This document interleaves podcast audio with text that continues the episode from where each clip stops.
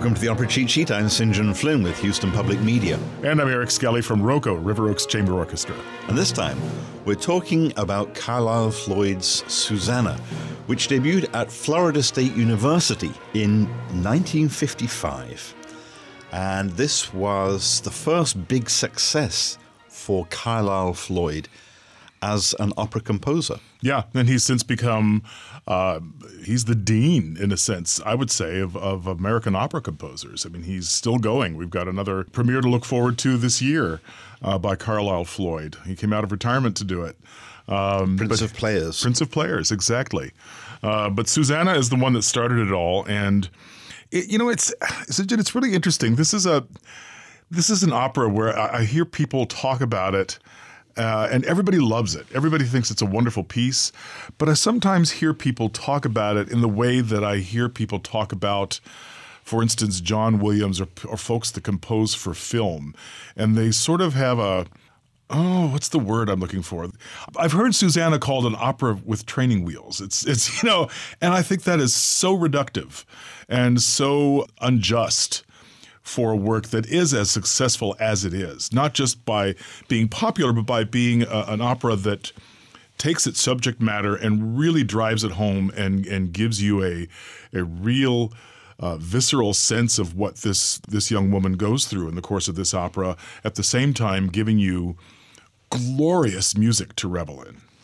This is one of two of his operas, the other being of Mice and Men. They have both become part of the standard repertoire for many opera companies. Very much so. Very much so. Which is a testament to their quality, one assumes. Right. But witness the fact that, that Susannah premiered in the mid 50s and didn't receive its Metropolitan Opera premiere until 1999, over 40 years later. Right.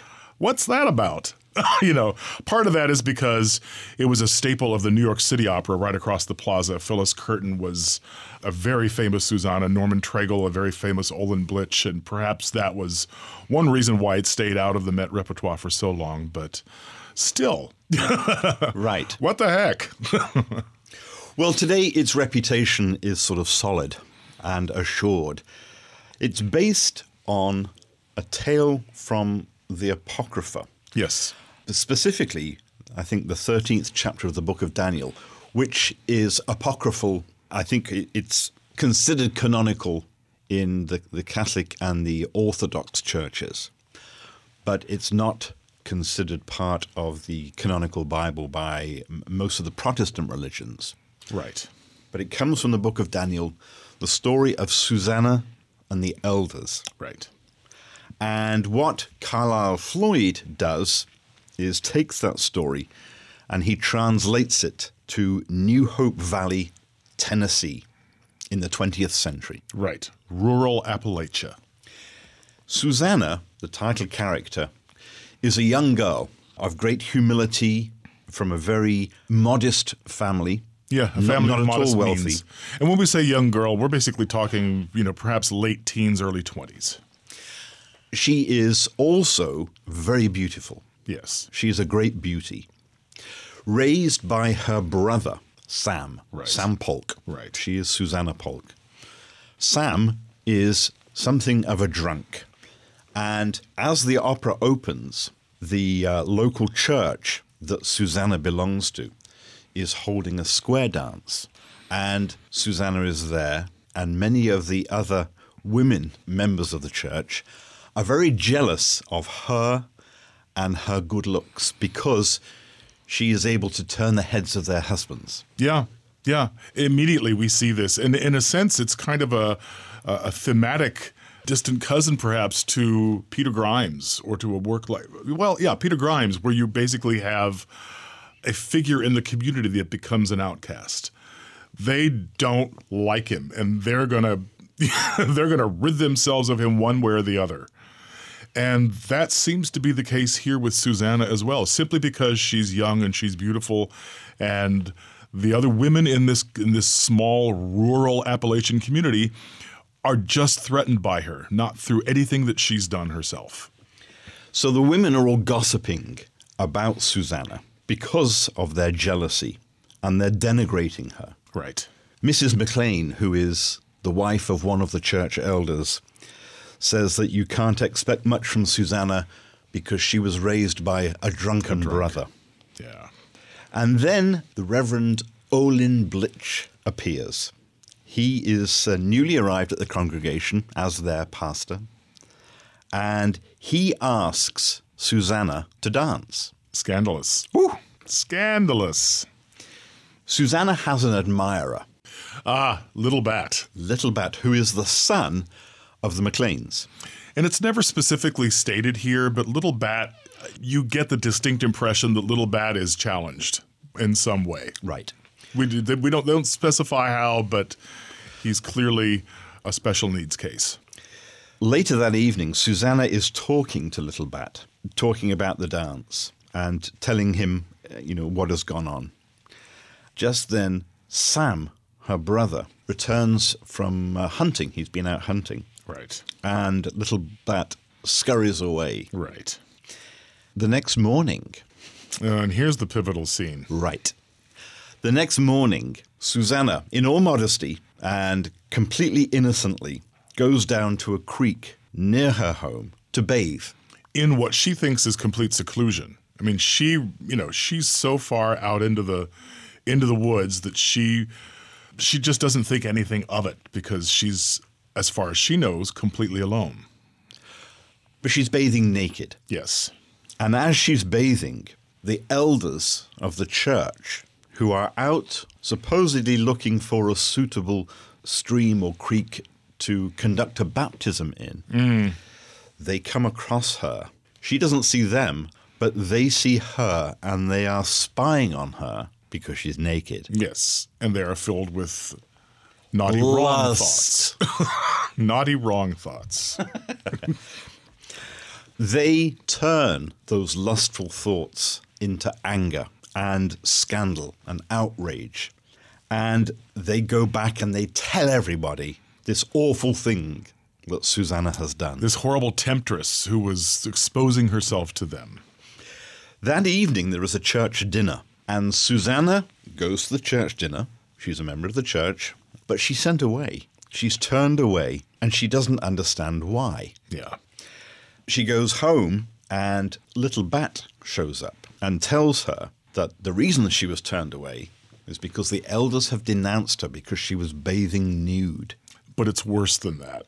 It's way worse because they have basically badgered Little Bat into saying that she had made advances upon him, Seduced him. seduced him, which is a complete lie. And the music, you know, in these scenes becomes so dramatic as you, I mean, you really feel the horror that Susannah feels, you know, as these people are just systematically destroying her reputation for no reason other than their own ignorance and uh, and hypocrisy.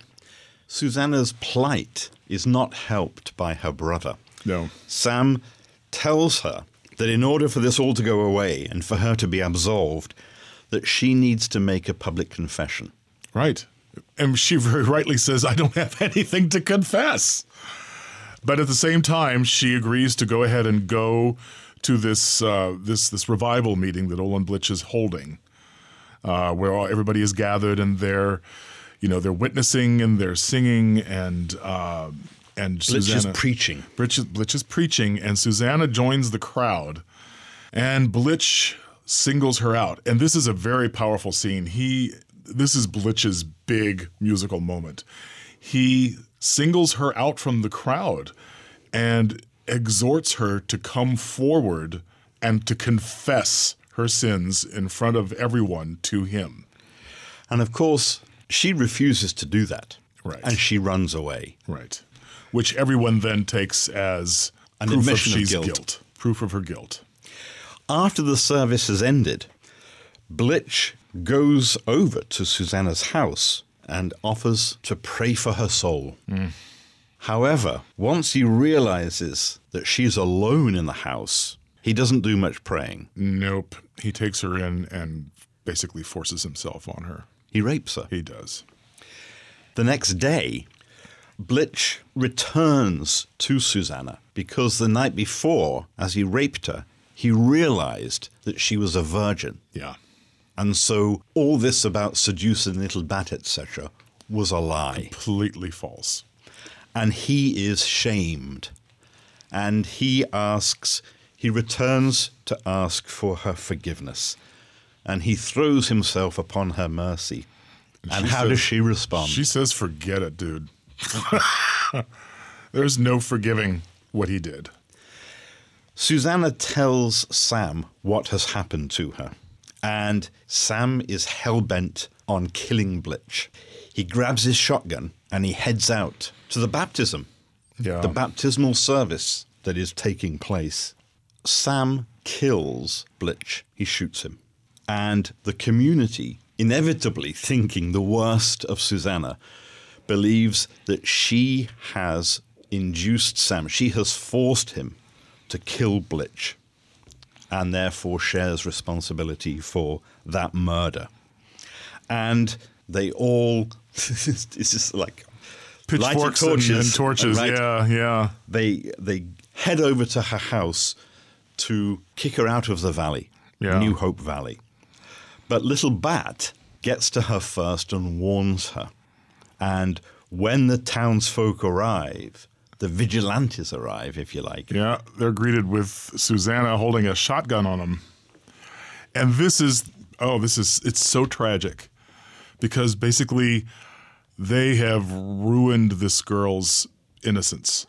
What basically happens is she holds a shotgun on them, and we see that Susannah has changed because of what this small rural Appalachian society has done to her. She is no longer the young girl who who had dreams of getting out of the valley and, and had her whole life ahead of her, and she's now embittered and she's cynical. And at the end of the opera, she she turns to little Bat and sort of leads him on into thinking that she's gonna do what he said he'd done, and she slaps him and then and then laughs cynically and, and kind of nastily. And it's it's so sad to see this character brought to that. And that's that's essentially how the opera ends. And brought to that by a religious community. Yeah. And it's so topical because how often how how many times do we see that even today? You know, people who basically project their own internal struggles onto something else and try to legislate against it or, you know, to try to stamp it out in some way.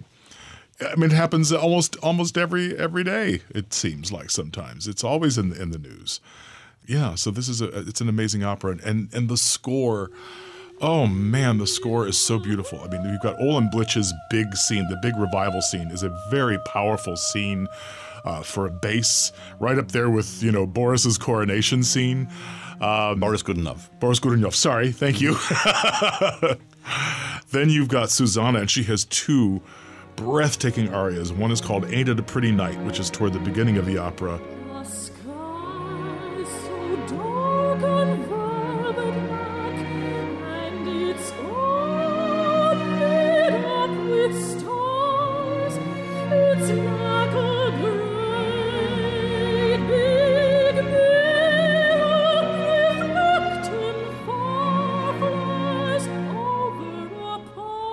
This is the one where she dreams of getting out of the valley, and it's lyrical and it's soaring and it's gorgeous. And then uh, in Act Two, she's got uh, an aria called The Trees on the Mountain. And you can see the change, or you can hear the change. You can hear the change.